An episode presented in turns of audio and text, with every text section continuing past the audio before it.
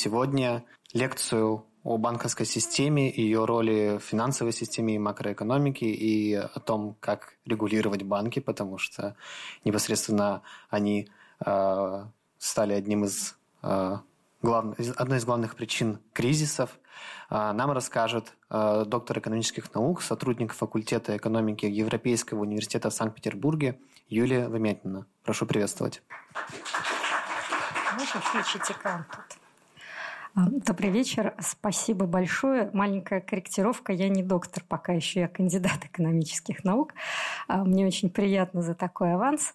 А, и мне очень приятно выступать в Ельцин-центре. Я хочу сказать буквально два слова про наш университет. Это независимый, негосударственный университет. Он был создан в 1994 году, как раз в период изменений.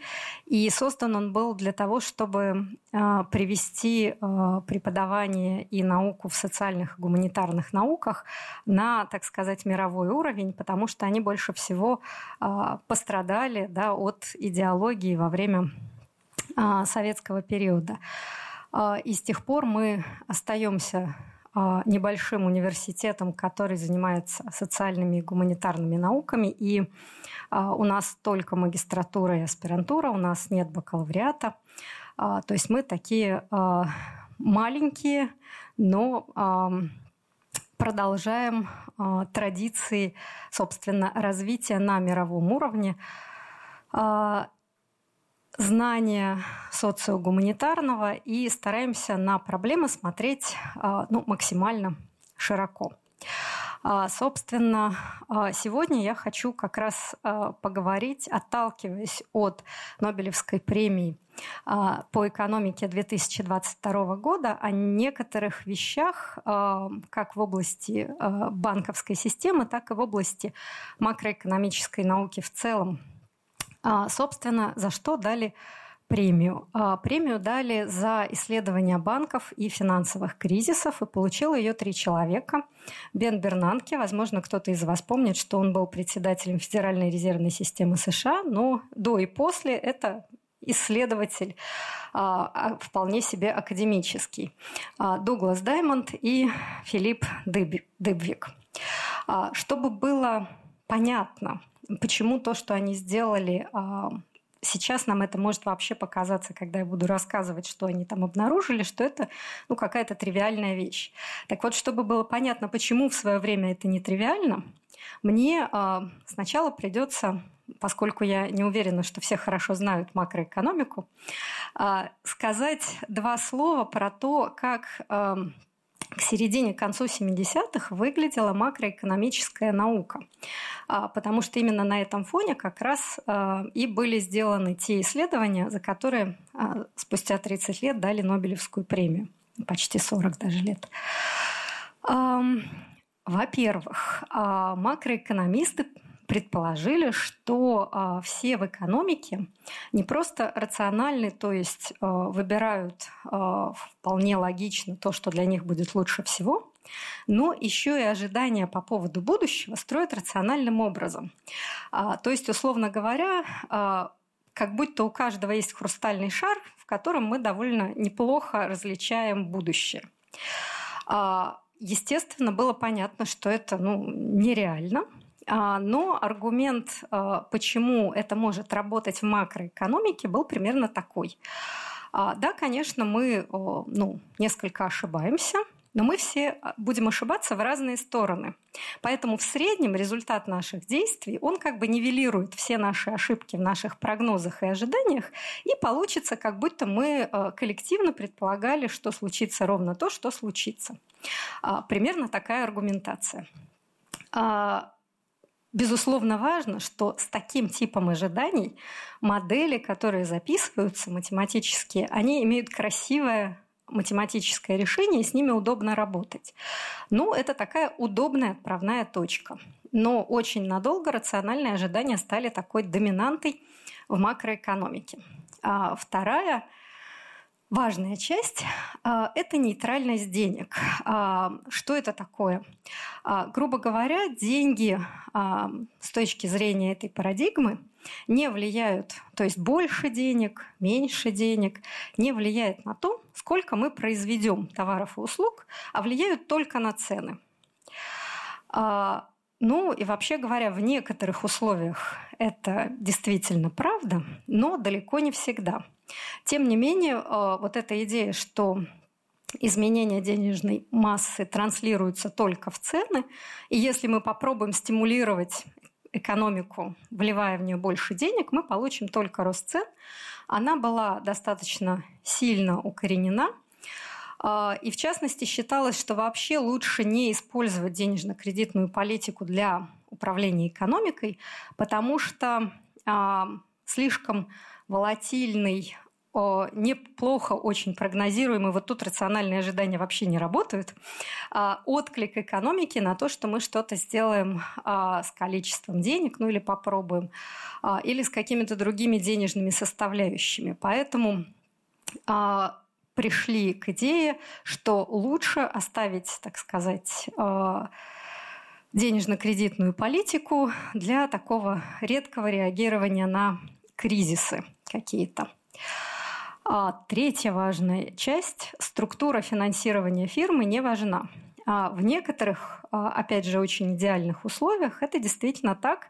Это носит э, название теоремы Модильяни Миллера. Это, конечно, не совсем теорема в математическом смысле, но а, предполагается, что неважно, а, фирма занимает в банке или на фондовом рынке выпускает облигации, или фирма выпускает дополнительные акции, то есть неважно, каким образом она привлекает а, деньги для того, чтобы функционировать, результат будет один и тот же, поэтому мы можем этим пренебречь. В реальном мире это не совсем так, мягко говоря, и у фирм есть стратегия, да, как они привлекают капитал, но а, мы а, макроэкономисты в конце 70-х абстрагировались от структуры финансирования фирмы. А, и, собственно, нейтральность денег и то, что структура финансирования фирмы не важны, как раз привели к тому, что фактически финансовый сектор в этих моделях игнорировался. То есть мы знали, что есть банки и что они что-то там делают, но, в общем-то, оставляли их за кадром. А, кроме того, а, пользовались макроэкономисты и до сих пор продолжают, потому что часто это удобно, идеей репрезентативного экономического агента. Когда мы знаем, что у нас бывают разные люди, а, кто-то беднее, кто-то богаче, кто-то предпочитает вести здоровый образ жизни, у кого-то другие интересы. Фирмы тоже все очень разные, но мы их пытаемся в среднем аппроксимировать, сказать, а давайте выберем какого-то одного усредненного агента и будем считать, что ну, вот все ведут себя более-менее как он. А, такая история, ну, например, с потребителем репрезентативным, она срабатывает, если у нас есть, условно говоря, очень широкий средний класс, да, когда в середине у нас основная масса а, потребителей, они действительно более или менее схожи по своему поведению. А, но когда у нас неравенство гораздо больше, то, конечно, это уже не очень хорошее описание модели – и, наконец, 70-е а, годы – это момент, когда макроэкономика развернулась от построения моделей эмпирических, моделей на данных, к построению преимущественно теоретических моделей. Собственно, в 60-е годы экономике казалось, что мы скоро повторим успех физики – а, и научимся все очень хорошо просчитывать.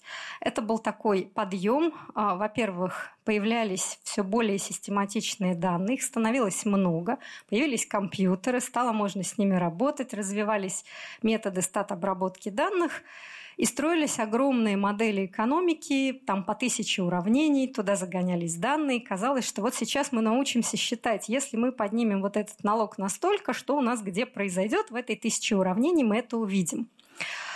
А, это был а, период очень активного построения таких моделей. Первая а, Нобелевская премия по экономике в 1969 году как раз была за исследования эконометрические закономерностей в экономике. Но довольно быстро стало понятно, что э, успеха физиков нам не повторить. И что-то всегда идет не так. И, собственно, Роберт Лукас сформулировал в 1976 году так называемую критику Лукаса.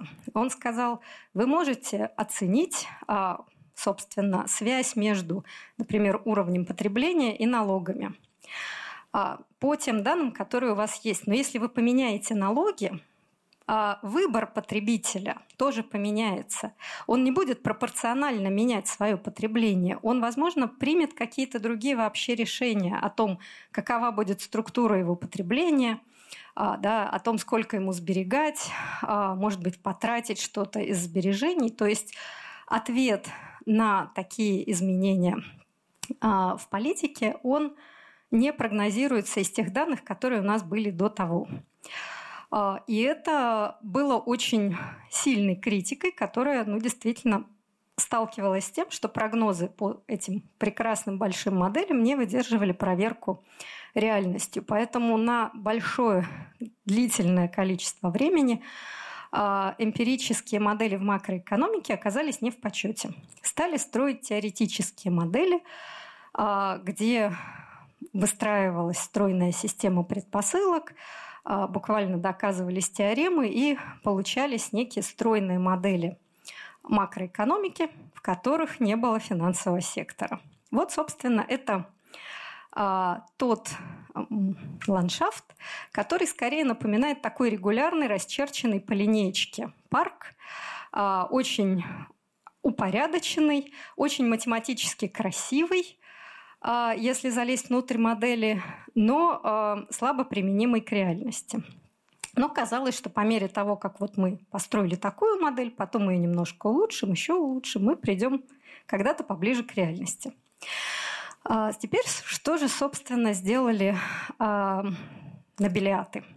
Я начну с Бена Бернанке, который в начале 80-х годов на фоне всего а, вот этого а, безобразия в макроэкономике, а, сначала взял вот эту стандартную довольно макромодель и добавил туда банки как еще одного агента, у которого есть свои правила поведения, и тоже совершенно теоретически описал такую историю. Представим себе, что в экономике начинается спад.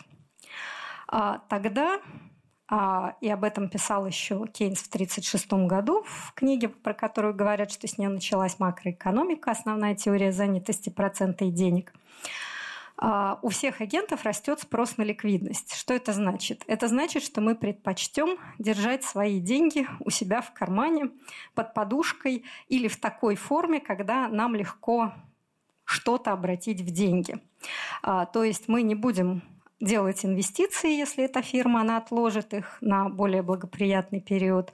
Человек, может быть, не будет совершать дорогостоящих покупок, а банки не будут выдавать новые кредиты, потому что они тоже опасаются выпускать деньги а, за пределы а, своего, так сказать, сейфа.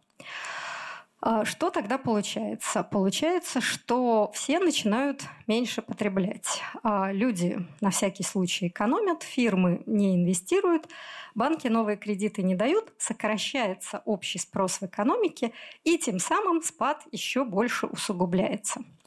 А, это действительно история, которая работает, и это одна из первых моделей, которая вот эту вот спираль рецессии показала. Пока еще абсолютно теоретическую. А, но а, следом Бернанке решил посмотреть, э, сделать непопулярную вещь. Он взял данные, данные по периоду Великой депрессии, который долго изучался и до сих пор активно изучается макроэкономистами в США – и, собственно, а, убедительно показал, что одним а, из важных факторов того, что Великая депрессия была такой длинной, она ведь на самом деле не закончилась. Вторая мировая началась, и, и собственно, экономика ушла совершенно на другие рельсы. Мы не знаем, сколько бы она на самом деле еще продлилась. Так вот, именно банки – один из э, то, что количество банков так сократилось, это один из важных факторов в том, что Великая депрессия оказалась такой длинной. А, и почему же а, банки настолько сократили кредитование, что же там произошло. Он уже примерно понимал, что, ну, во-первых, а, депрессия, да, это спад экономики, и, собственно, работает та модель, которую он описал. Но если внимательно посмотреть на данные, то можно увидеть, что там еще и произошло сокращение количества банков из-за того, что реализовалась банковская паника. Набеги вкладчиков на банки, наверняка многие читали э, в книгах про то, что как только прошел слух, что у какого-то банка проблемы, все вкладчики немедленно выстраиваются в очередь, чтобы забрать свои деньги, пока они у банка не кончились. Эта картинка была вполне правдивой. А, вот здесь а, показано а, ну вот с 1865 года по 2015 количество банков, которые в соответствующий год банкротилось в Соединенных Штатах. Вы видите, что, собственно, пик – это 29-30 год, как раз пик Великой депрессии. Такого масштаба потерь, да, 2000 банков за год. Понятно, что не самых топовых, но их было много, да, 2000 банков потерять. А, такого не случалось там в 2008 году, даже до 500 не дошло. А, то есть это было очень масштабно. А, но с другой стороны, да, мы можем сказать, ну хорошо, ну банки как-то и до этого, и после этого банкротились. Почему же такое а, банкротство банков привело к такому сокращению кредита. А, и здесь Бернанке сформулировал такую новую идею а, о том, что банки обладают специфическим капиталом знаний о клиентах. То есть прежде чем выдать кредит, они изучают клиента, тратят на это некоторые ресурсы, и более того, они, может быть, дальше мониторят этого клиента, и пока он возвращает кредиты, когда он берет новый, а, то есть они накапливают определенную базу соответствующих знаний, и если банк исчезает, то эта база знаний исчезает вместе с ним. Он не может передать ее кому-то, потому что а, даже если его покупает какой-то другой крупный банк, он все равно будет проводить оценку заемщиков по своим процедурам, по своим новым схемам. Грубо говоря, ему предыдущие а, знания оказываются не нужны. А, и такое сокращение кредита из-за того, что банк исчез и унес с собой знания о заемщиках, оно в первую очередь касается фирм небольших. А, потому что новый банк, если он будет собирать заново информацию о клиентах, приблизительно он потратит одинаково и на крупную фирму, которой он даст большой кредит, и на маленькую фирму с точки зрения человека часов и ресурсов. Ну, то есть отличие будет незначительным. Поэтому что начинают делать банки? Они начинают кредитовать крупные фирмы, потому что это э, элементарно выгодно с точки зрения э, издержек и, соответственно, прибыли. А, поэтому получается такой эффект, который, а, собственно, называют рационирование кредита. Про него а, теоретически писали пару лет раньше Стиглиц и Вайс. Здесь как раз Бернанке показал, что он есть и на практике. Соответственно, что можно сделать, чтобы не повторить этого, потому что зачем изучают Великую депрессию, а теперь еще и Великую рецессию, для того, чтобы не повторять ошибок прошлого. А, Бернанке предложил вполне естественно, что а, Центробанк должен регулировать то, а, каков кредитный портфель банков, то есть насколько он рискованный, насколько риск диверсифицирован, да, насколько в разные отрасли, может быть, регионы банк вкладывает свои средства – и Центробанк, если начинается банковская паника, если вкладчики побежали в банки за деньгами, а, должны выйти и сказать, мы дадим столько денег, сколько нужно. Вот просто всем банкам дадим, вам всем хватит в очереди стоящим, можете не волноваться. А, то есть то, к чему мы, в общем, сейчас уже привыкли. Но это отнюдь не было очевидно ни в 30-е годы, и в 80-е это еще тоже было спорным вопросом. А, что же сделали Даймонд и Дибвик? У них а, одна работа, по крайней мере, совместная, и некоторое количество других. Даймонд и Дибвик вообще задались замечательным вопросом. А зачем нам в принципе нужны банки? ну вот э, что они делают такого, э, что э, их существование оказывается оправданным. Э, ведь с точки зрения такого экономиста-теоретика, что делает банк? Он собирает сбережения в экономике, э, то, что нам в данный момент не нужно, и отдает это в виде кредитов тем, кто, э, да, кому денег не хватает. А, но, в принципе, можно было бы а, организовать и какую-то платформу, скажем, прямого финансирования, когда, как мы бы сейчас сказали, какой-нибудь инвестор да, проводит краудфандинг, собирает а, средства с большого количества инвесторов, да, обещает им какую-то долю в прибыли, ну и, собственно, запускает проект. Но в модели Дибвига и Даймонда внимание обращается на что? А, такие вот частные, так сказать, инвесторы в какие-то проекты, они могут неожиданно да, захотеть получить свои деньги обратно, без всяких там процентов, прибылей. Всегда что-то может произойти, да, почему нам срочно понадобились деньги. А, если так произошло, и вот этот инвестор отзывает свои деньги, то проект не может быть реализован. Ну, по крайней мере, в том виде, в котором он мог бы быть реализован. А, какие-то уже купленные активы а, продаются с потерей стоимости. В общем, понятно, что эта ситуация не хороша. Собственно, ни для того, кто давал деньги, ни для инвестора, который потерял проект. А банки, они за счет того, что они аккумулируют по многим таким вкладчикам их не очень большие сбережения и готовы отдать этим вкладчикам, которым понадобились деньги, их в любой момент, а, получается, что они за счет того, что э, у них все это агрегировано, да, и они держат, конечно, какую-то часть вкладов в ликвидных активах, а не все выдают в виде кредитов, получается, что банки э, осуществляют такую э, трансформацию сроков. Они берут деньги у тех, кому они могут понадобиться очень быстро – мы сейчас вообще привыкли к тому, что многие наши счета в банках, по ним вроде бы даже какой-то процент идет, но мы можем их в любой момент забрать вместе с процентами, да, даже ничего не теряя по ним. Процентом, конечно, минимальный. А, но то есть это очень а, ликвидный а, для нас актив получается. А кредит, он обычно долгосрочный, и банк как раз за счет того, что он аккумулирует много средств вкладчиков и выдает их значительную часть в виде кредитов и на них зарабатывает, позволяет э, как раз такую трансформацию сроков из коротких пассивов, вкладов сделать длинные активы, кредиты. Вот, собственно, он, они для этого и нужны.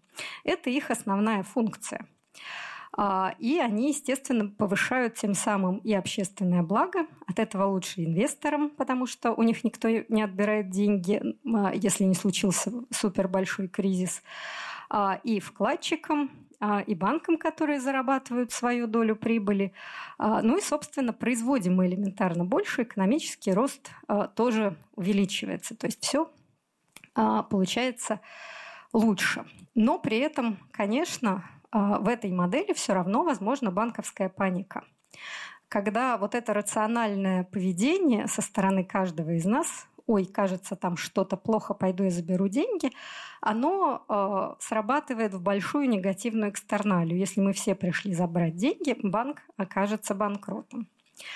Э, и, собственно, Diamond и Deepvik, они а, так же, как и Бернанки, сказали, что очень важно останавливать банковскую панику, а, предоставлять, чтобы центральный банк приходил и давал банкам те деньги, в которых они нуждаются в случае кризиса.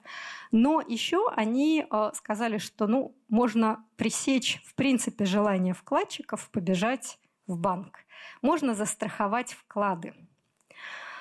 А, и сейчас практически в любой банковской системе есть страхование вкладов. Оно может быть а, до определенного порога. В разных странах это немного по-разному устроено, но оно есть. Все банки а, у нас в стране обязаны участвовать в этом страховании вкладов. Они делают взносы в специальное страховое агентство, которое в случае, если у банка отзывают лицензию, оно, собственно, за счет имеющихся средств будет расплачиваться со вкладчиками.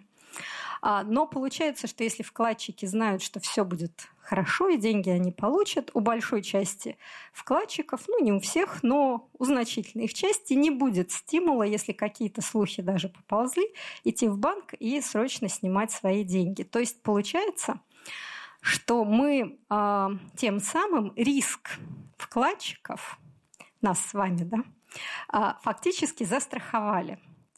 Э, и вроде бы это должно уменьшить количество эпизодов банковской паники да, и сделать систему более стабильной. А, банковскую панику действительно нам в целом удалось побороть. А, с точки зрения физических лиц, замечу, почти нигде, ни в одной стране нет страхования депозитов юридических лиц. Страхуются физлица. Считается, что юридические лица компании, они уже лучше разбираются в финансах, способны решить, в каком наборе банков им держать свои деньги. А, то есть от них ожидается какое-то более ответственное поведение. А, ну вот давайте сейчас мы запомним эту идею про страхование вкладов и про то, что вот наши риски как бы застрахованы. Мы к ней вернемся. А сейчас еще одна история, которую, а, которой занялся Даймонд в 1984 году. Он сказал, слушайте, а почему банки вообще делают так, что им кредиты возвращают? Ну, в общем-то, а, тоже, казалось бы, такой банальный вопрос, но а, экономисты, в принципе, любят начать со снов. А почему? Вот зачем банки нужны, они выяснили. Теперь выясним, а почему кредиты возвращают. А, ну, собственно, ответ получился довольно простой. Если изначально банк создается не с целью собрать деньги вкладчиков и куда-нибудь сбежать с этими деньгами, а, да, то есть мы не рассматриваем вариант банка однодневки, то банку нужно выстраивать репутацию, да, ему нужно убедить вкладчиков, что а, он надежно выплачивает проценты, убедить акционеров, что он способен заработать а, прибыль и выплатить дивиденды. А для этого он должен таким образом выбрать заемщиков, тех, кому давать кредиты, чтобы они, собственно, были ответственными, реализовывали хороший проект и имели большие шансы кредит вернуть. А банк прекрасно понимает, что у любого кредита есть риск невозврата, но в его интересах риск э, этого невозврата, собственно, снизить. А, поэтому что делают банки? Ну, во-первых, они стараются риск диверсифицировать, а, то есть по возможности выдавать кредиты разным отраслям. Часто Центробанк или другой регулирующий орган просто запрещает выдавать больше определенного процента кредитного портфеля в одну отрасль. Ну, просто для того, чтобы принудительно ограничить э, риски по одной отрасли у отдельного банка. А, можно раздавать кредиты в разные регионы, если банк достаточно крупный и представлен за пределами одного региона. А, можно давать юридическим лицам, физическим лицам. А, в общем, диверсифицировать разнообразно. Но еще важно, особенно в отношении достаточно крупных заемщиков, проводить, собственно, мониторинг а, их финансового состояния не только на этапе выдачи кредита, когда понятно, что банк а, соберет документы, изучит их и, скорее всего, изучит их не один раз – но и в процессе, особенно если это длинный а, и крупный проект, вообще интересоваться, как идут дела, запрашивать отчеты, вообще следить за тем, что происходит в компании, для того, чтобы потенциальные убытки а, выявить заранее и в хорошей, нормальной ситуации вообще начать с этим заемщиком обсуждать, а, да, что можно сделать для того, чтобы все-таки а, кредит был выплачен. То есть должен быть мониторинг. И это нам напоминает специфический а, банковский капитал, о котором говорил Бернанке. Да? Вот это знание о заемщике, которое а, банку выгодно иметь для того, чтобы продолжать функционировать. А, ну и кроме того, банк может часть рисков попытаться захеджировать на фондовом рынке, сделав какие-то вложения в ценные бумаги. То есть с точки зрения Даймонда получается, что конфликт, на языке экономистов конфликт принципал-агент, вкладчики – это принципал, банк для них агент, он должен для них заработать деньги, ну, для вкладчиков и для акционеров. А, понятно, что у банка могут быть свои интересы, но, собственно, репутация – это то, что его дисциплинирует и заставляет его действовать в интересах тех, кто дал ему деньги.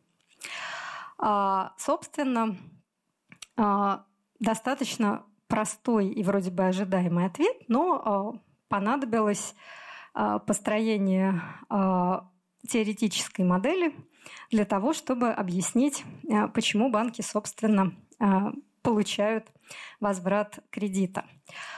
Было очень много работ, которые выросли из этих направлений. Я просто скажу про два направления, чтобы не перечислять все. Одно такое более эмпирическое, оно скорее вырастает из работы из работ Бернанки, а, это выявление того, что называется каналом банковского кредитования. Значит, про какой канал идет речь. А, когда Центробанк а, предпринимает какие-то действия в связи с денежно-кредитной политикой, Например, в пятницу, послезавтра в 13.30 мы узнаем ключевую ставку. Что что-то с ней произойдет, это будет, собственно, действие денежно-кредитной политики. Как она повлияет, да, собственно, зачем он это делает, чтобы как-то повлиять в том числе на объем кредитования, на инфляцию, на различные другие переменные – это влияние происходит с помощью разных механизмов, которые назвали каналами. А, собственно, это трансмиссионные каналы денежно-кредитной политики. А, и один из них – это канал а, банковского кредитования. Он связан с тем, что в большей части макроэкономических моделей, абстрагируясь от многих пунктов реальности, предполагается, что если спрос на кредит есть, то, собственно, он будет удовлетворен. Но а, особенно в период, когда у нас рецессия, да, когда все сидят, а, вцепившись в деньги, никому их не дают, банки, как мы видели, ведут себя так же. А, и, собственно, вот здесь включается ограничение. Да, не всегда спрос на кредит будет удовлетворен. Банки не всегда готовы предлагать а, кредит, они могут ограничивать кредитование каких-то заемщиков. А, и этот канал чаще всего э, выявляется, да, он становится очевиден в периоды спада, либо в периоды как, какой-то, скажем, нестабильной экономической ситуации.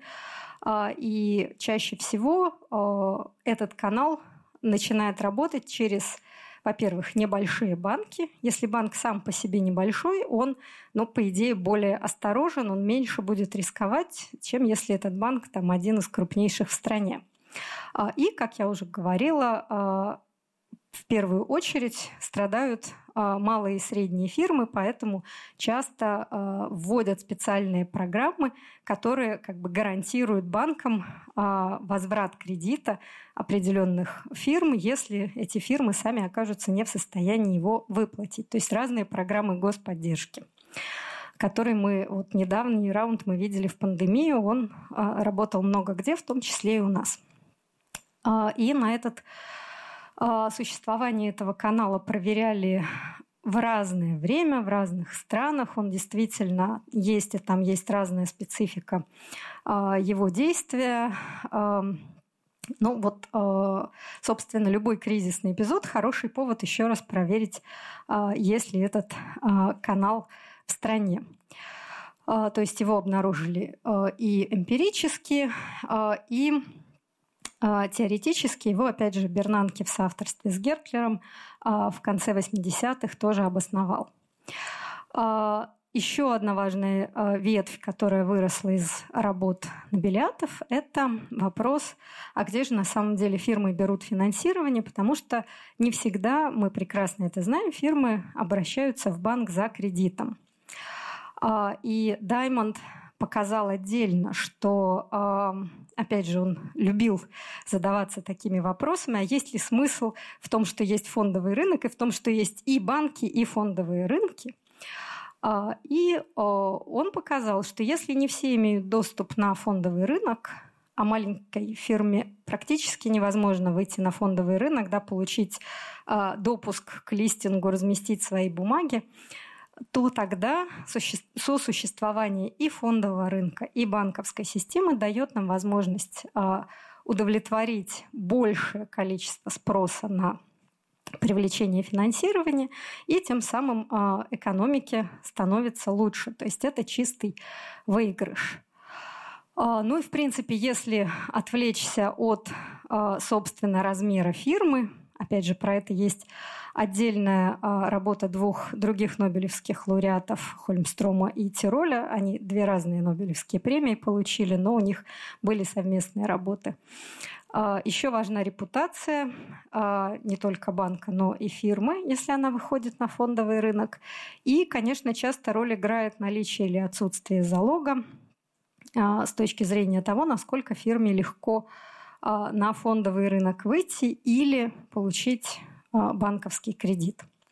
Ну и дальше вокруг этого просто вот можно разветвлять и разветвлять. Исследований появилось очень много.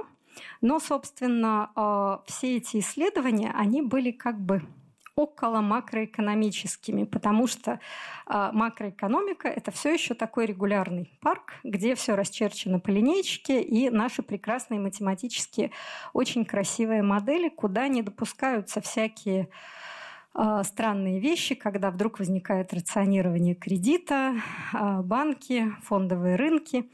Это все существует как бы вокруг.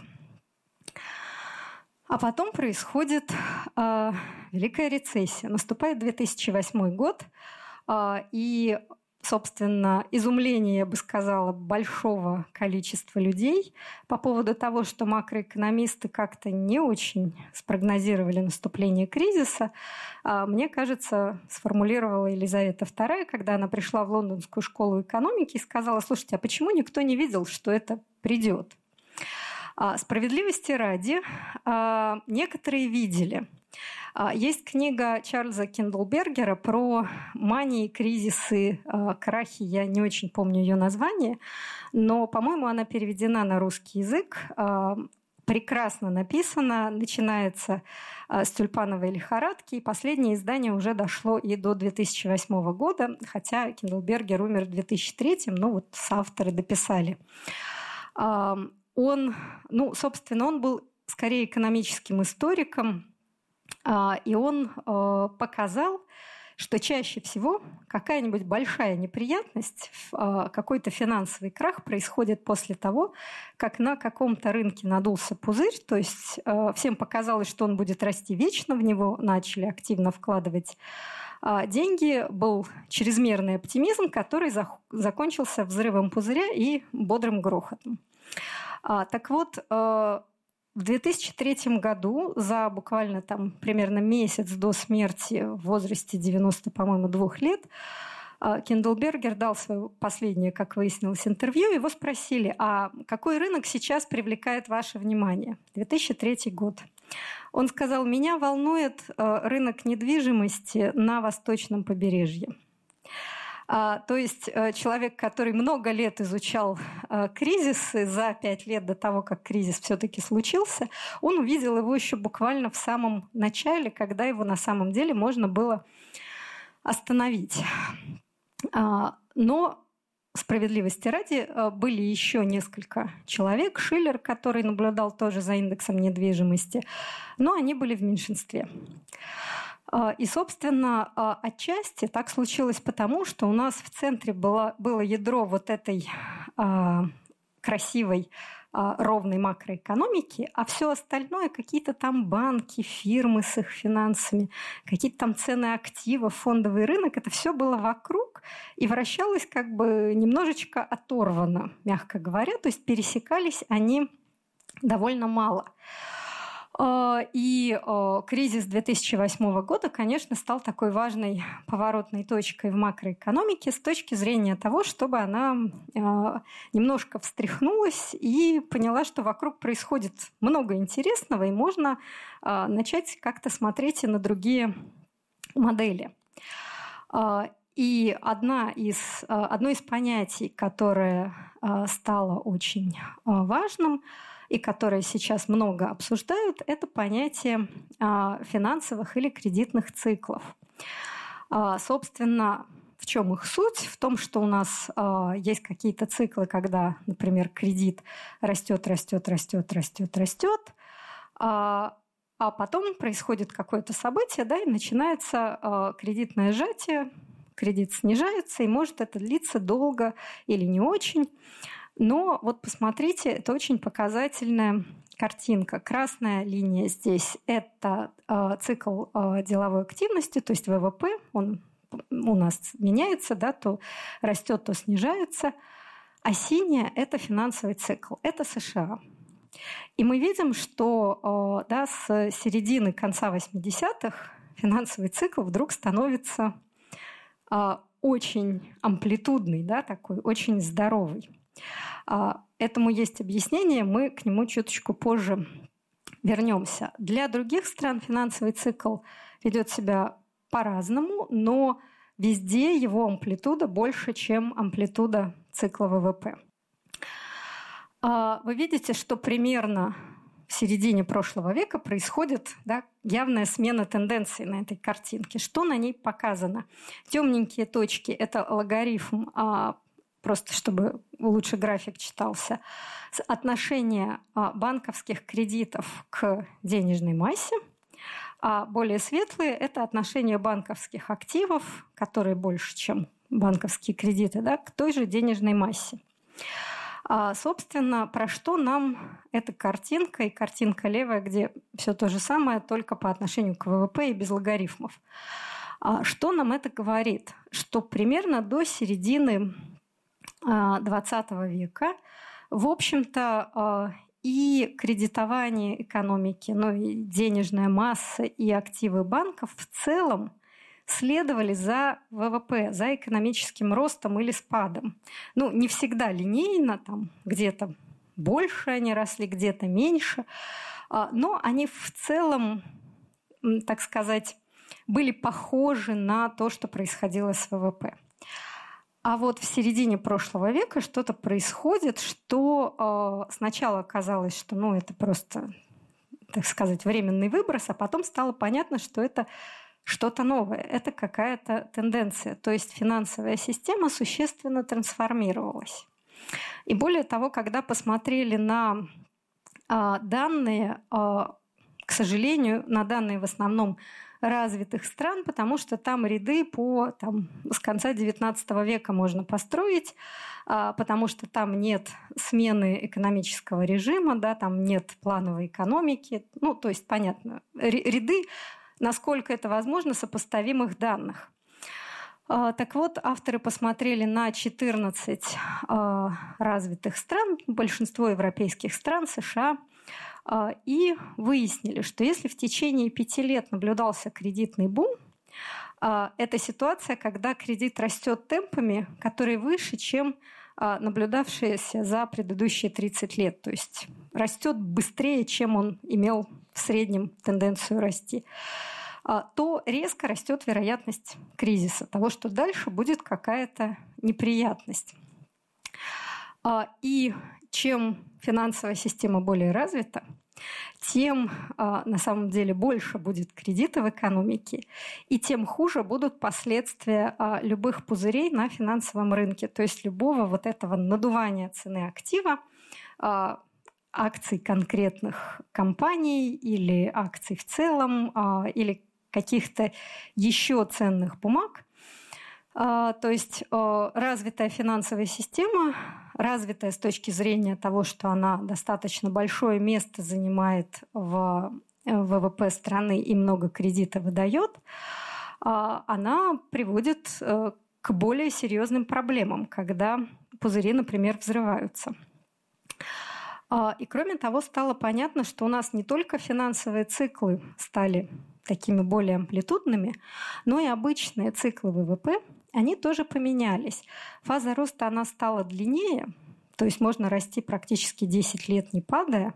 Но, правда, темпы роста будут не такие, как в начале 20 века. Э, если мы не смотрим на Китай, да, это, напомню, развитые страны, Китая там нет в этой выборке. Фаза падения обычного, мы не говорим про кризис и про великую рецессию, она стала короче, все это стало мягче. Но зато уж если у нас случилась э, кредитная, так сказать, рецессия, то она будет более глубокая, она будет более длинная, и мы потеряем в терминах ВВП, в терминах выпуска зарплат, доходов, да, мы потеряем гораздо больше. То есть а, в течение следующих пяти лет страна не восстановит полностью тот выпуск, который она могла бы произвести, если бы не упала. Это вообще-то довольно много. А, и, в принципе, если посмотреть а, шире, помимо банковского кредитования, вообще-то растет еще и а, долговое бремя государств. И, в принципе, рост глобального долгового бремени, вот посмотрите, с 1970 года картинка по 2020. Темно-синее внизу а, это доля фирм. Значит, что у нас здесь показано? Это в целом по миру а, соотношение накопленного долга к ВВП. Мы начинаем примерно со 100%, то есть в 1970 году все, что весь мир заработал в течение года, оно уходило на то, чтобы заплатить по кредитам а, и облигациям. Но если бы мы решили сразу все выплатить единомоментно, нам пришлось бы весь мировой ВВП за это отдать. А, Темно-синее – это обязательства, преимущественно кредиты фирм, голубое – домохозяйств и желтое – государство. И мы видим, что у нас больше всего, да, относительный прирост, больше всего у государства и у домохозяйств.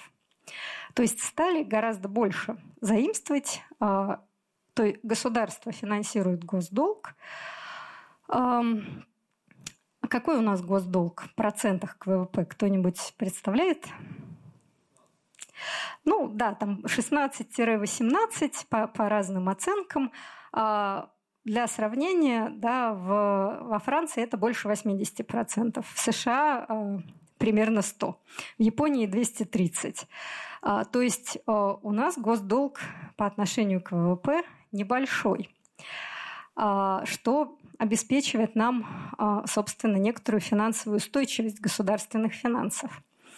А, но что еще а, волнует, это рост обязательств долговых у домохозяйств. Почему нас волнует, что заимствует государство и что заимствует домохозяйство?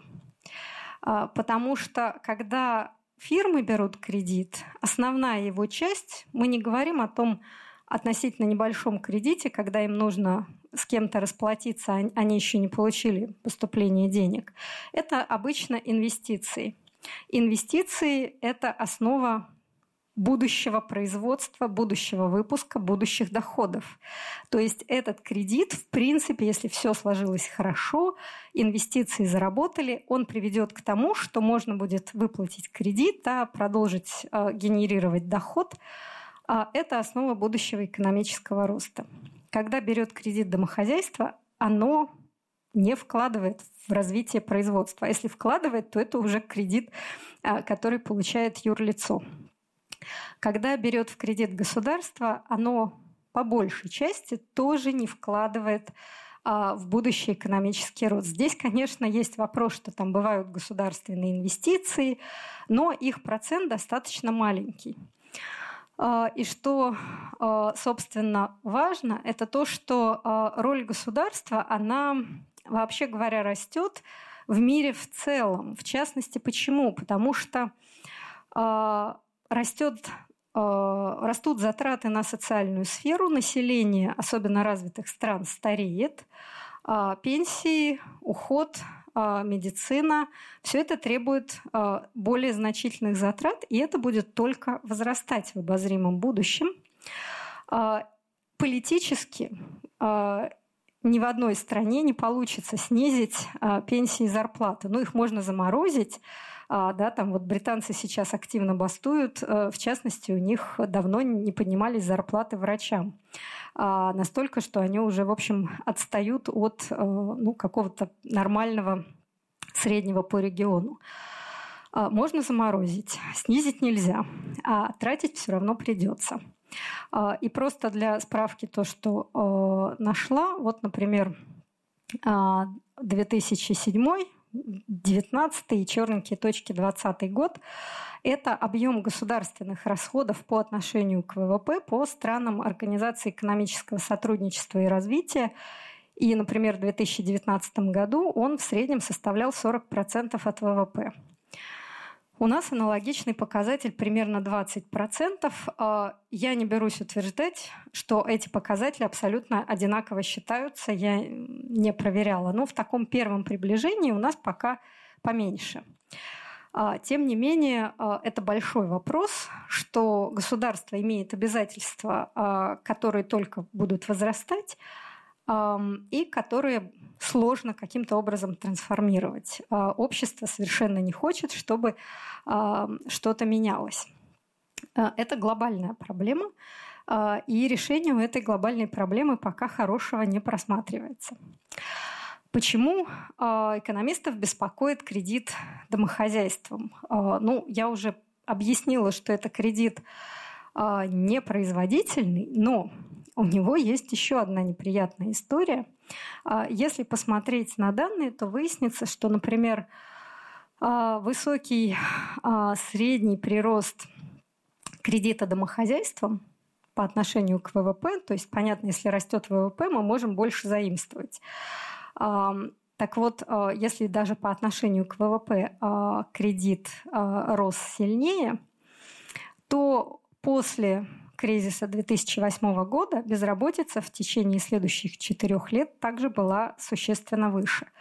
То есть те самые эффекты, про которые я говорила, что если у нас кредитная рецессия, да, если у нас много рос кредит, а у нас потом такой долгий неприятный э, спад в экономике, вот похоже, это пока окончательно не доказали, но по данным получается, что очень похоже, что он связан с ростом кредита именно домохозяйством. Ну и, собственно, э, на правой картинке э, показано, что у нас экономический спад наступает после того, как домохозяйства слишком много занимали. Более того, важно смотреть не только на то, сколько у нас накоплено кредита домохозяйствами – в каком смысле накоплено? Если вы пойдете вдруг на сайт Центробанка в раздел статистики, вы там можете найти такую строчку «Требования банковского сектора а, а, к физическим лицам». Это, собственно, кредит. То есть то, что от нас требуют, мы должны. А, но в этом показателе есть и ну, условно говоря, ипотека, которую взяли 10 лет назад и остался год, там уже осталось немного платить. Да? То есть а, даже если случится дефолт, это уже очень маленькая потеря. А, и обслуживать такой кредит уже гораздо легче, ну, как-то финишная прямая. А также там будут свежие ипотеки, взятые на 15 лет, да, и, соответственно, там еще платить и платить, и проблемы с э, дефолтом по такому кредиту для банка гораздо серьезнее. А, поэтому важнее вообще-то смотреть на то, сколько у нас появилось именно новых кредитов, потому что именно они создают вот эту большую основную массу задолженности, которую еще вот долго-долго гасить. А еще я объясню чуть позже, почему, но попробую.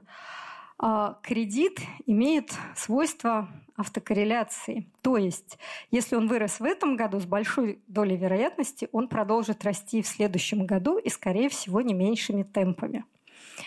И если ничего не произойдет, то и через год он продолжит найти, расти. То есть, если у нас начался рост, то он будет, скорее всего, продолжаться и даже усиливаться. А, и посмотрев вот на такие данные, опять же, по развиваю, э, простите, по развитым странам, по 17 странам, тоже за длительный период, а, авторы увидели, что когда у нас, вот если у нас такая автокорреляция долго, да, то у нас получается, что а, все больше становится нового долга с течением времени, да, который еще, ну вот его еще платить и платить. То есть долговая нагрузка – сколько нужно платить в месяц, она вырастает. А, так вот, пик такой долговой нагрузки он наступает чуть позже, чем самое начало а, чем пик, собственно, нового кредитования, потому что у нас а, часть кредитов а, старых потихоньку выплачивается, и наступление пика долговой нагрузки резко повышает вероятность кризиса. То есть, чем больше закредитованными оказываются домохозяйства, чем быстрее нарастал их кредит, тем больше вероятность каких-то проблем. А, это указывает на то, что, ну, собственно, это показатель, да, по поводу которого стоит как-то беспокоиться. Собственно, почему кредит имеет такое а, свойство автокорреляции? А, экономисты давно заметили, что как хорошие, так и плохие ожидания, они имеют свойство э, со временем усиливаться. А, то есть, если мы начинаем быть оптимистами, и а, вот мы ожидаем, что получим какую-то прибыль, мы ее получили. Мы думаем, очень хорошо. Наверное, в следующем году мы тоже ее получим. И мы ее опять получаем. И может быть даже больше. И мы уже с большей уверенностью ожидаем прибыль в следующем году. Вот это вот начинает цепочка раскручиваться.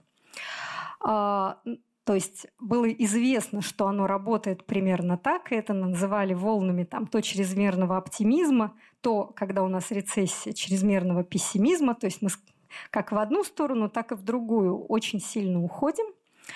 А, и, собственно, а, нашли объяснение, а, поработав, посовещавшись с психологами, поскольку у нас представление о будущем формирует та же область мозга, которая помнит прошлое, ну, вот так наш мозг устроен, то наши представления о будущем формируют наши самые свежие, так сказать, ожидания. То есть то, что мы быстрее всего вспоминаем. Если мы три года а, слышали о том, что все хорошо, у нас рост прибыли растут, все растет, чего мы ждем? Мы ждем, что рост продолжится. Почему так получается? Потому что это первое, что всплывает э, нам на ум. Это относительно часто за последнее время у нас э, в голове э, нам встречалось, и оно засело у нас в голове, оно быстрее вспоминается. Мы все можем вспомнить э, кризис 2008 года или 98 года или еще какой-нибудь кризис, можем. Но это не первое, что мы вспомним, если мы не профессиональные экономисты, которые про это регулярно говорят. А, для того, чтобы объяснить, а, почему а, ну, это работает, психологи приводят такой пример. Когда говорят про ирландцев, обычно думают, что какой у них цвет волос? Рыжий. При этом среди ирландцев рыжеволосых 10%. Но в целом в мире 1%. Поэтому вот такой десятикратный рост относительного проявления этого признака да, вызывает у нас э, впечатление, что там все ирландцы поголовно рыжие. То же самое работает и здесь с новостями. В целом в мире где-то могут быть плохие новости, но если вы читаете подряд а, какой-то период времени хорошие новости, то хорошие новости первые приходят вам в голову, когда вы а, формируете прогноз на будущее. Это назвали диагностическими ожиданиями, а, и это отчасти объясняет, почему кредит имеет такую историю, потому что а, так ведут себя примерно все и банки, и фирмы, и люди. А, диагностические ожидания срабатывают у всех, в конце концов, а, пока еще не везде машина выдает кредит. А, что при этом получается, если мы все время хорошие новости экстраполируем в будущее? Наше настоящее распределение, оно а, начинает, оно может оставаться в нашей голове тем же самым, но оно начинает потихонечку уезжать, и мы забываем про э, хвостовой риск, как это называется, да, то есть нам кажется, что вот тех плохих событий, их вероятность там, она совсем маленькая, и вот мы начинаем ими пренебрегать. А, это попытка да, объяснить Откуда берется этот чрезмерный оптимизм, который появляется с завидным упорством в экономической истории, и, видимо, ну, это просто свойство нашего мозга. А, Так вот, возвращаясь еще к одной мысли, почему потребительский кредит плох, если посмотреть на совсем теоретическую модель, моего коллеги Кирилла Юрьевича Борисова, у него послезавтра здесь тоже лекция, он показал, что если люди все-таки разные, то есть не репрезентативный агент одинаковый, а если люди отличаются тем, что один из них очень терпеливый, ну вот он готов ждать, а остальные менее терпеливые, то менее терпеливые они побегут и возьмут кредит у более терпеливого. И все это, и если они берут кредит просто на потребление, а не на то, чтобы свой бизнес развить, то все это в итоге приведет к тому, что у нас растет неравенство. А, вот на этой картинке а, ситуация полного равенства это была бы вот эта пунктирная диагональная линия. А, соответственно, чем дальше мы уходим от этой линии, тем больше неравенства. И, соответственно, чем больше периодов мы берем взаймы на потребительский кредит, тем сильнее усугубляется неравенство. А рост неравенства – это в среднем рост нетерпеливости и социальной напряженности в обществе. Это значит снижение экономического роста, ну и вообще каких-то хороших перспектив. Поэтому э, похоже, что потребительский кредит э, это не очень хорошая идея, когда он э, имеет такое широкое и массовое распространение. Так, собственно, почему же, да? Откуда взялся, что произошло с финансовой системой, да? Почему а, появилось так много кредита и почему а, вообще мы видели вот эту а, вот этот сильный рост а, банковских активов и банковских кредитов. А, мы говорили про страхование депозитов. Страхование депозитов привело к тому, что вкладчики мы с вами перестали дисциплинировать банки.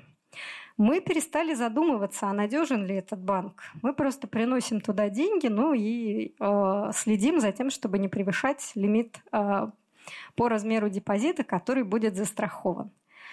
Это значит, что э, у банков появилось, ну, собственно, им стало чуточку менее важно, насколько хорошо им будут возвращать кредиты. А можно сказать, ну хорошо, но ведь есть же разные нормативы.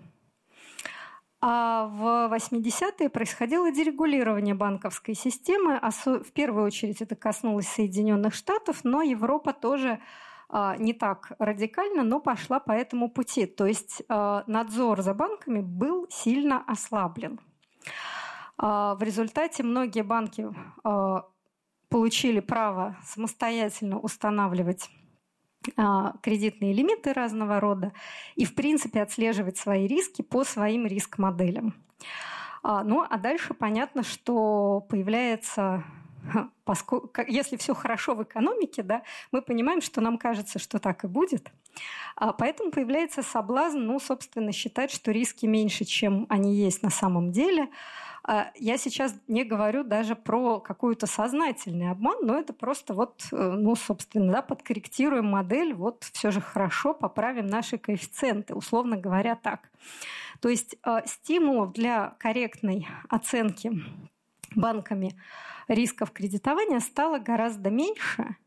И еще банки э, очень быстро поняли, что поскольку они не только кредиты выдают, но выполняют еще одну важную функцию, они платежи в экономике проводят, а, то когда у банков возникают проблемы, а, нужно просто сказать государству, ну, слушайте, ну, нельзя же допустить, вы что, хотите, чтобы депозиты, э, простите, чтобы платежи перестали ходить а, в экономике. В 2008 году, многие из вас наверняка слышали, too big to fail, да, слишком большие, чтобы а, разориться банки, которые просто сказали, ну как, если вы нас обанкротите, ну вся система рухнет.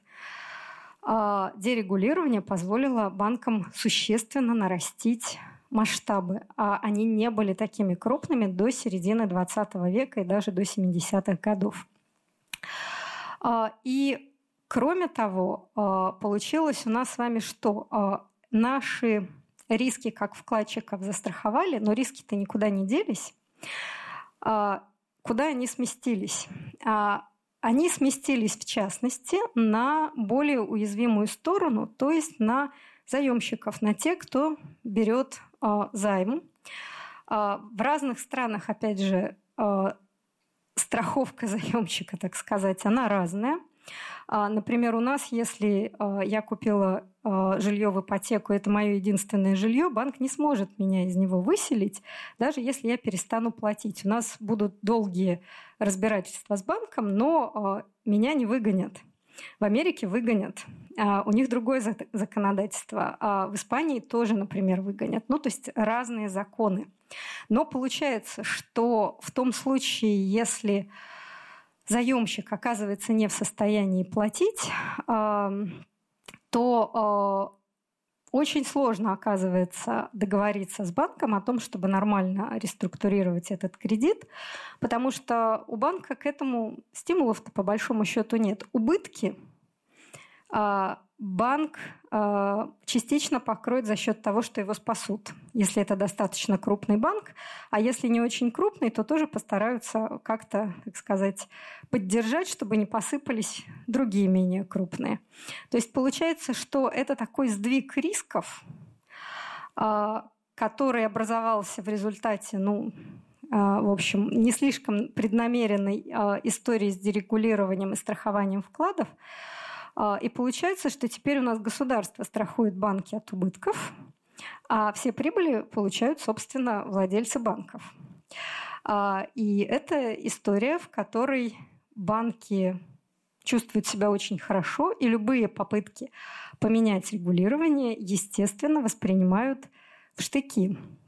А, и более того, в принципе, считают, что регулирования слишком много. Я буквально вчера а, слушала замечательную дискуссию между а, аналитиком одного нашего крупного банка и представителями ЦБ а, в рамках, так сказать, обсуждения, хорошо ли наш ЦБ выполняет свою задачу. а, где, собственно, представитель крупного банка объяснял ЦБ, что не надо нам говорить про предельную долговую нагрузку. Считается, что человек не должен больше, например, 80% своей зарплаты отдавать в уплату кредита. Ну, иначе как-то жить-то ему на что имеют и больше 100% долговую нагрузку, и ничего, платят, говорит человек. Ну, что заставляет, во-первых, э, заинтересоваться, откуда у него взялась такая долговая нагрузка. А, да, а, ну и в принципе возникает вопрос, а собственно задумывается ли банк о надежности функционирования такой модели или будучи крупным банком, он в общем считает, что его спасут и его, скорее всего, правда спасут. То есть э, эта история причем, а, ну, собственно, эта история, что банк уверен, что ему не дают зарабатывать деньги на благо, так сказать, и, и выдавать кредиты, и делать всех счастливыми. А Центробанк уверен, что ограничивая выдачу таких кредитов, он способствует тому, что у нас потом а, не наступит а, в ближайшее время такая длинная глубокая рецессия, такой спад, который, а, собственно, не приведет ни к чему хорошему.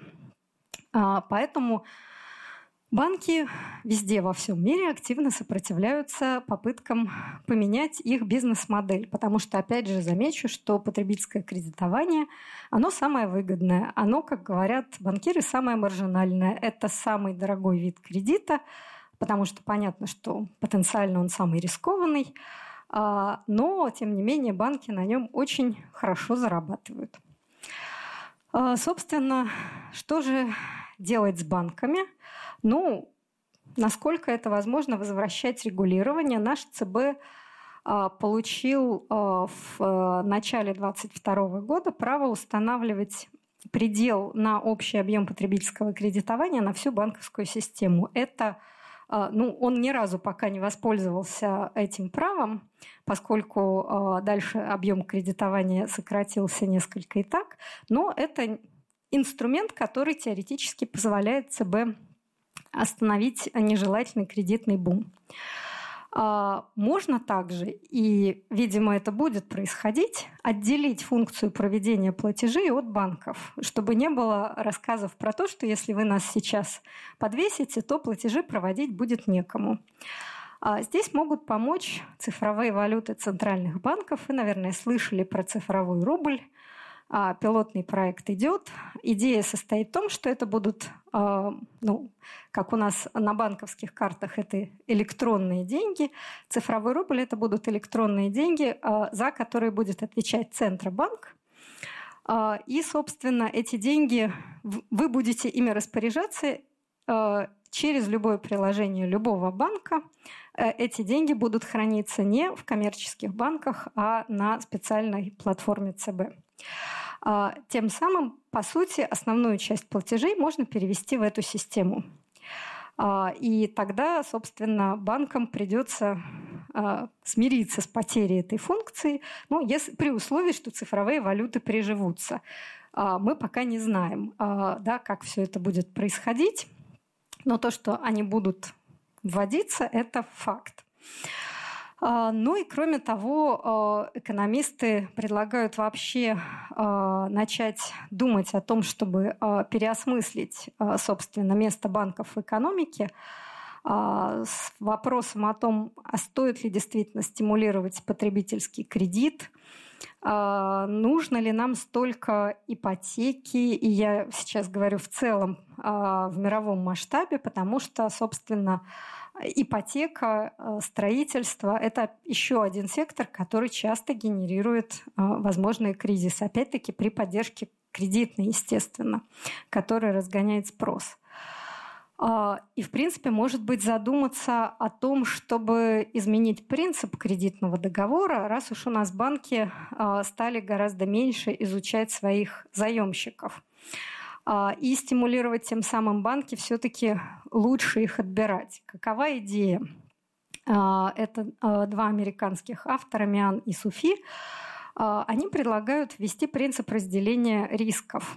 Например, если человек взял ипотеку, и стоимость жилья упала, то ему прощается, пока стоимость жилья ниже той, по которой он а, купил дом, когда взял ипотеку, ему прощается а, часть первоначального взноса. А, ну, собственно, потому что фактически он не виноват в том, что стоимость его дома упала. Да, это изменение на рынке недвижимости. Но если через какое-то время он решает продать дом и стоимость его выше, то банк получает 5% от прироста стоимости, чтобы компенсировать ему да, то, что он, возможно, кому-то простил э, где-то снижение э, залога. Это чем-то, если вы э, интересовались этой темой, похоже на принцип исламских финансов, где нельзя, э, собственно, заниматься ростовщичеством, но можно вступить в партнерство. То есть принцип исламского банкинга, очень огрубляя, э, банк становится как бы деловым партнером того, кому он дает кредит и разделяет с ним и прибыли и убытки. Естественно, у банка есть все стимулы выбирать тех заемщиков, которые скорее принесут прибыли или корректно оценивать э, будущую ситуацию на рынке недвижимости, потому что банк это сделает лучше, чем каждый отдельный заемщик. Ну, должен уметь это делать лучше. Э, это, естественно, опять же, не порадует никого из банкиров. И вообще кажется утопической идеей, но утопические идеи экономистов э, иногда э, внедряются в практику и тоже начинают казаться обыденностью. Например, в начале 90-х э, было предложение ввести государственные облигации в США, которые бы корректировались на инфляцию, процент по которым Тогда казалось, что это утопия, и все 20 лет рассказывали, что это утопия, пока это не стало общим местом. И у нас тоже есть такие облигации. А, то есть а, через какое-то время а, я думаю, что какой-то вариант изменения принципов разделения рисков в банковской системе между банком и заемщиками тоже вполне может появиться. Ну и, собственно, о чем говорит вся эта история с точки зрения макроэкономики и того ландшафта, который мы имеем сейчас. А, собственно, мы имеем развитие области, которую сейчас называют макрофинансы. Все, что я рассказывала про а, финансовые циклы, про вот эти диагностические ожидания, про исследование потребительского кредита, это все делается уже на стыке вот этой а, модели ядра и накопленного опыта периферии. Пока еще не очень хорошо интегрируется ядро с периферией а, там, по ряду а, занудных весьма причин. Но что хорошо, стали появляться разные модели. Это очень важно. Нет больше доминирования вот этой одной красивой расчерченной по линейке. А, стали появляться работы, где агенты экономические разные, потому что именно разные экономические агенты дают нам а, те разные эффекты, которые мы видим в первую очередь в кризис. Пока все хорошо, можно это игнорировать. А, более реалистичные механизмы формирования ожиданий. Мы больше не думаем, что все у нас имеют рациональные ожидания, и хрустальный шар прячут под подушкой. А, деньги имеют значение. А, это стало понятно, на какое-то время деньги вернулись в макромодели. А, это циклично, они опять э, через какое-то время уйдут, потом вернутся опять. Я просто в этом уверена. И самое главное, мы реалистичнее финансируем, э, простите, моделируем финансовый сектор, что позволяет надеяться на то, что мы сможем обойтись какое-то время без повторения Великой рецессии. Замечу, что уроки Великой депрессии выучили к Великой рецессии, потому что банки а, удержали на плаву, гораздо меньше банков обанкротилось, а, и все равно удар по мировому выпуску был достаточно серьезен, и все равно а, мы все еще на самом деле окончательно не прошли последствия Великой рецессии. Они все еще размазанным тонким слоем тянутся и какое-то время, боюсь, будут нас еще преследовать. Но а, я оптимистично смотрю в будущее с точки зрения того, что мы а, в целом научаемся лучше понимать, что происходит в экономике, как меняются экономические процессы и что нам всем с этим делать. Спасибо большое.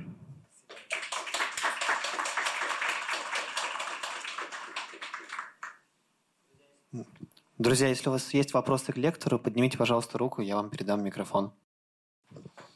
Здравствуйте, спасибо, было очень интересно. Скажите, вот э, идея цифровых денег, цифрового рубля в частности, если э, средства будут размещены в Центральном банке, то, получается, они из общей финансовой системы будут выведены, они не будут никуда инвестированы, они ни на что не будут влиять или Спасибо. Это прекрасный вопрос, и это большое опасение банков. Естественно, что э, цифровые, э, цифровые валюты центральных банков что-то им испортят. А здесь э, мысль скорее такая. Цифровые валюты центральных банков в первую очередь призваны заместить уходящие наличные деньги. А, ну, то есть мы действительно используем наличные гораздо меньше, а наличные у нас выпускает Центробанк. Все деньги, которые у вас лежат на карточке, сюрприз, выпущены тем банком, который выдал вам карточку, не центральным банком. А, а центральному банку важно иметь большее участие в той массе денег, которая находится в обращении. Цифровые валюты позволяют им это сделать. Они прекрасно понимают, что мы все с вами целиком и полностью не перейдем на эти цифровые валюты, а, и, в принципе, пока по опросам никто не, очень, не понимает, зачем им это. А, но обещают, что они будут работать, в отличие от банковских карт, а, в удаленных регионах, где плохо с подключением к интернету. Как это будет технически реализовано, я не знаю. Они прорабатывают вопрос с отложенным проведением операций. А, но, собственно, это одна из а, декларируемых целей, причем не только у нас, а в принципе у ЦБ, чтобы проще было в каких-то отдаленных районах тоже проводить такого рода операции, чтобы люди имели больше, так сказать, а, выход к той жизни, которая нам с вами привычна, а какому-нибудь северному поселку не очень.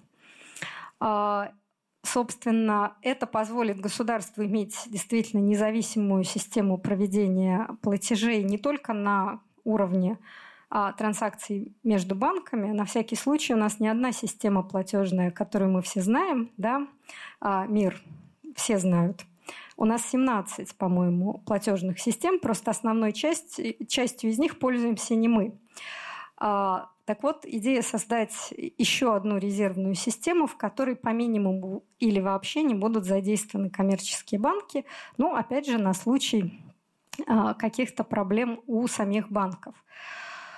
А, и, наконец, в чем еще один плюс ожидаемый цифровых денег, по сути, с помощью этих денег можно будет, туда можно включать смарт-контракты, а, и проще контролировать расходование бюджетных денег. Если это деньги на постройку школы, то они могут уйти только организациям, а, разрешенным, которые прошли определенный конкурс, их данные куда-то внесли, и вот если туда идет платеж, то он может пройти, а куда-то еще он не может пройти, как только платеж прошел, метка снимается, и дальше эти деньги работают как, э, ну, собственно, любые а, деньги. И более того, самое это главное, это не будет работать как абсолютно что-то обособленное от всей остальной системы.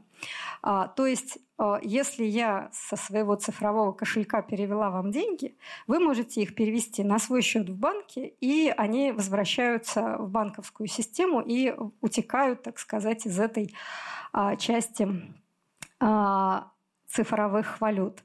Там хитрая история про то, как будет контролироваться вот эта пропорция и э, резервные требования, которые есть у банков, но это все вопрос, э, ну, скорее, так сказать, отстройки э, и скорее технический. Ну, вот пока примерно такие аргументы в пользу цифровых денег. Ну и, конечно, ожидается, что любые межгосударственные а коммуникации между центральными банками тоже будут строиться уже скорее на основе таких а, денег. Но это, опять же, дело далекого будущего. И здесь, а, ну, в общем, смотрим на Китай, который уже более активно это продвигает, на другие страны, но обсуждение идет, как это все делать, регулировать, как общаться. То есть планов много.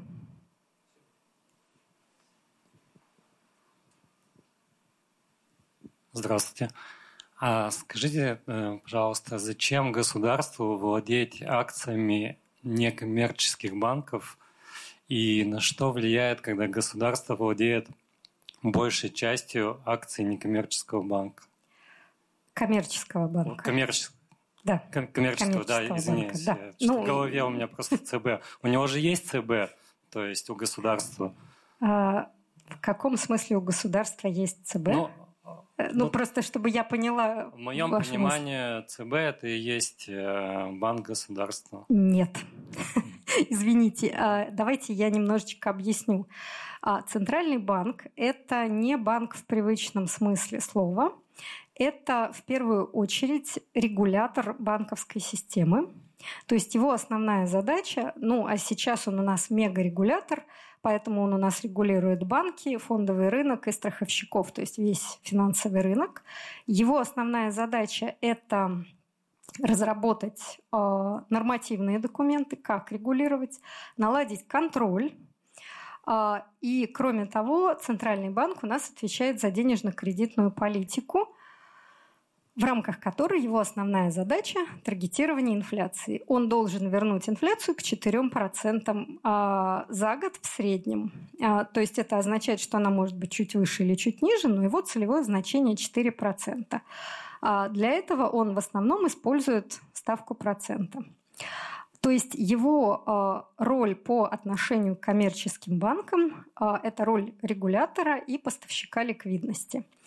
Правительство может размещать часть своих средств, а, то есть он может выступать держателем средств а, счетов Центробанка, а, но это не значит, что он всегда в любой стране, например, это делает. Да?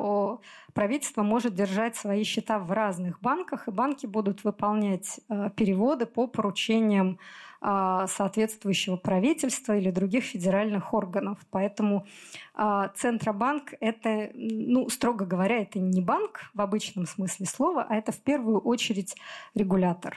Спасибо. А вот все-таки на первый вопрос, зачем да. государству владеть а... акцией коммерческих банков и на что влияет, когда они владеют, когда государство владеет большей частью акций?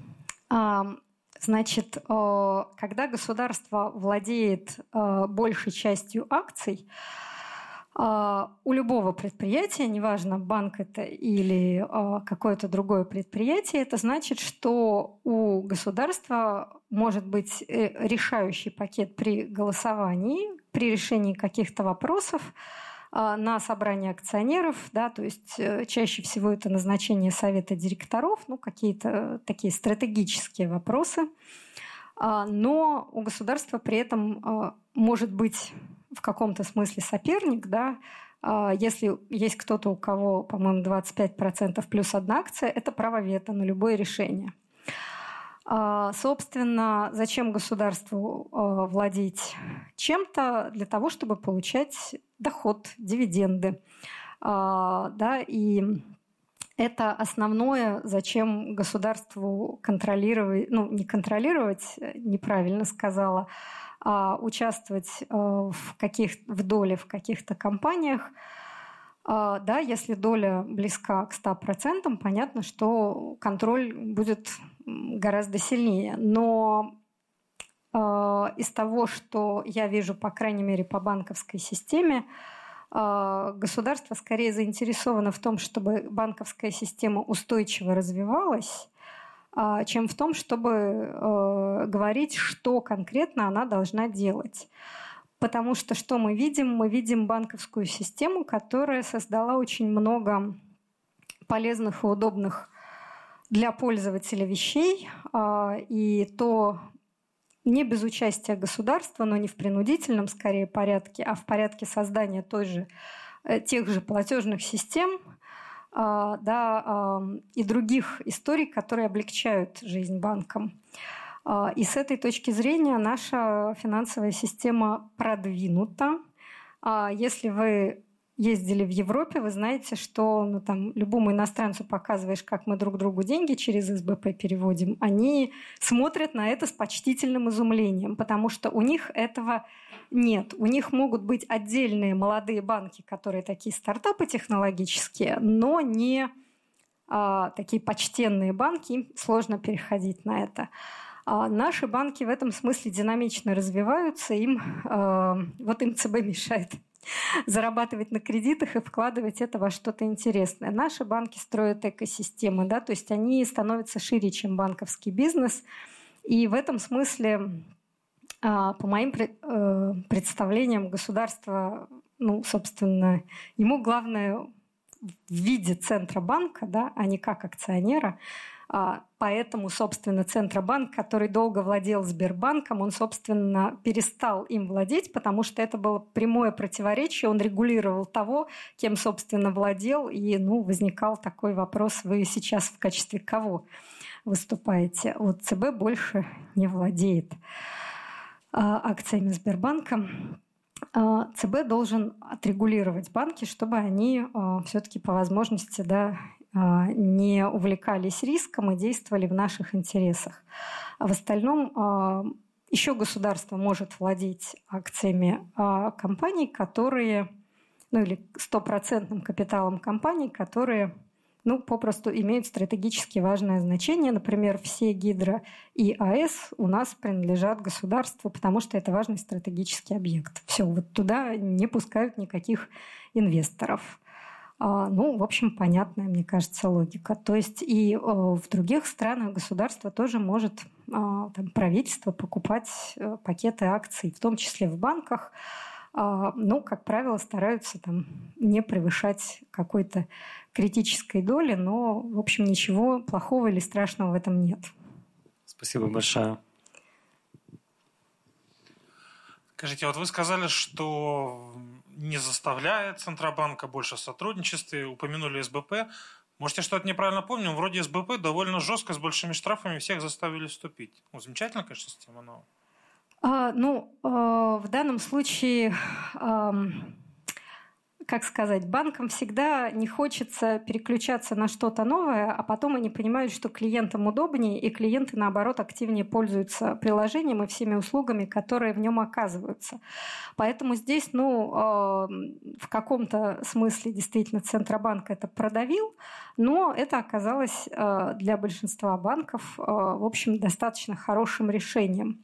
С другой стороны, скажу, что хорошего еще сделал ЦБ. ЦБ создал маркетплейсы.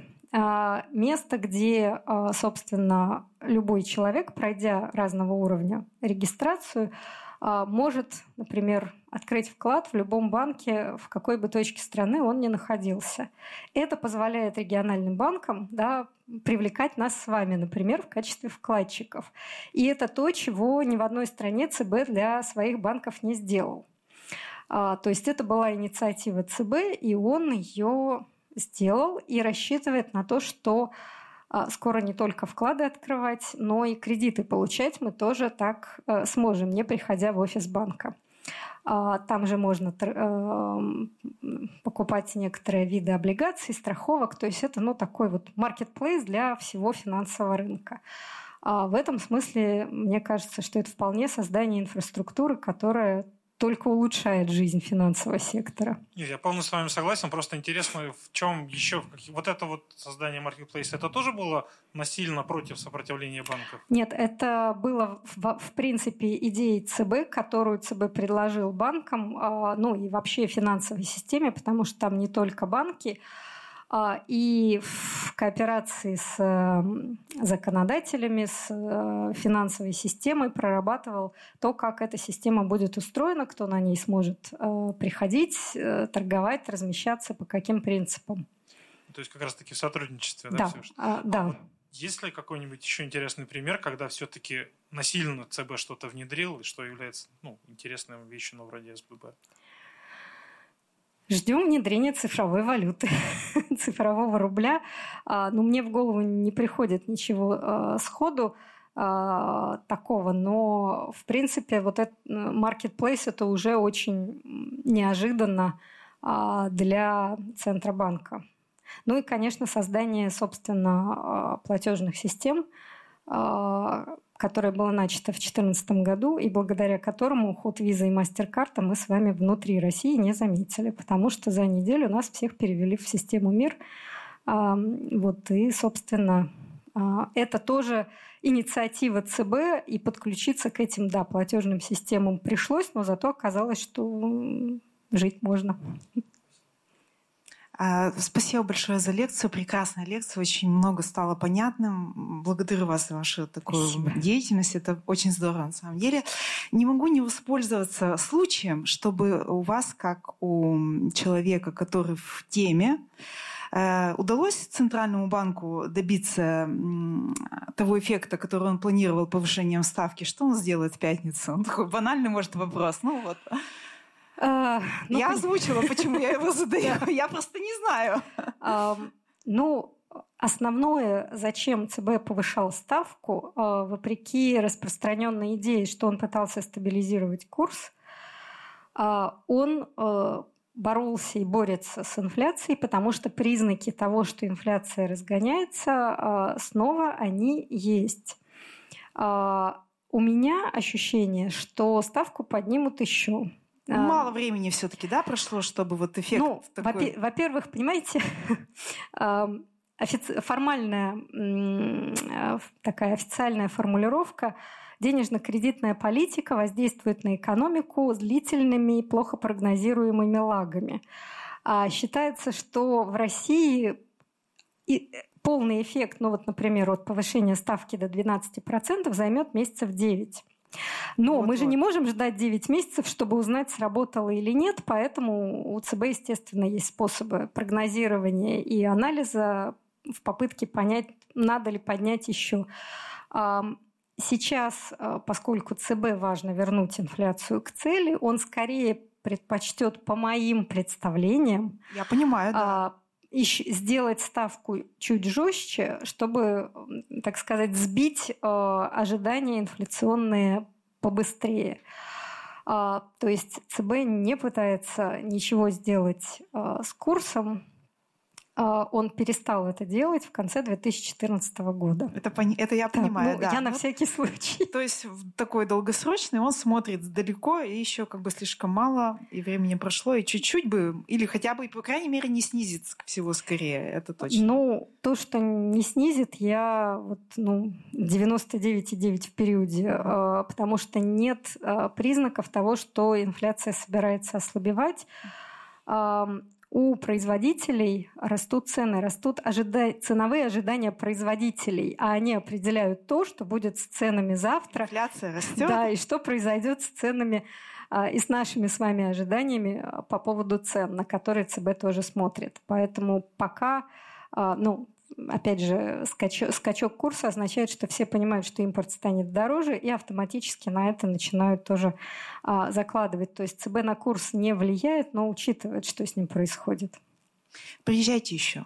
Спасибо большое. Приезжайте в Петербург, мы там тоже лекции читаем регулярно. И у нас, кстати, есть много записанных лекций онлайн. А если сходить на наш сайт, можно их там найти, и мы тоже что-то рассказываем. Я еще про экономику пиратства люблю рассказывать.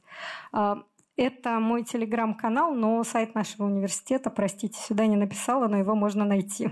Извините, да. можно еще один вопрос? А в России ипотечный пузырь есть или нет? И если есть, похож ли он на американский 2008 года?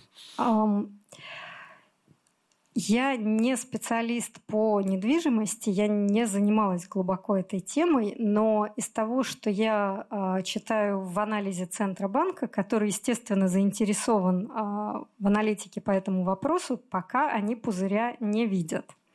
Э, признаков пузыря пока нет, но они очень внимательно отслеживают, что происходит на ипотечном рынке. То есть тут а, они хорошо понимают, что не надо этим увлекаться. Поэтому вот пока доверяю коллегам. Здравствуйте. А, я хотел уточнить в тему а, цифровых денег еще. Вот мы сегодня тоже обсуждали, что банкам вообще невыгодна цифровая валюта. Они сейчас как-то пытаются бороться в России, потому что я немного изучал интересный эксперимент. И как бы он со сдвигами, но все равно идет. И вот, пытаются ли они как-то вообще с этим бороться?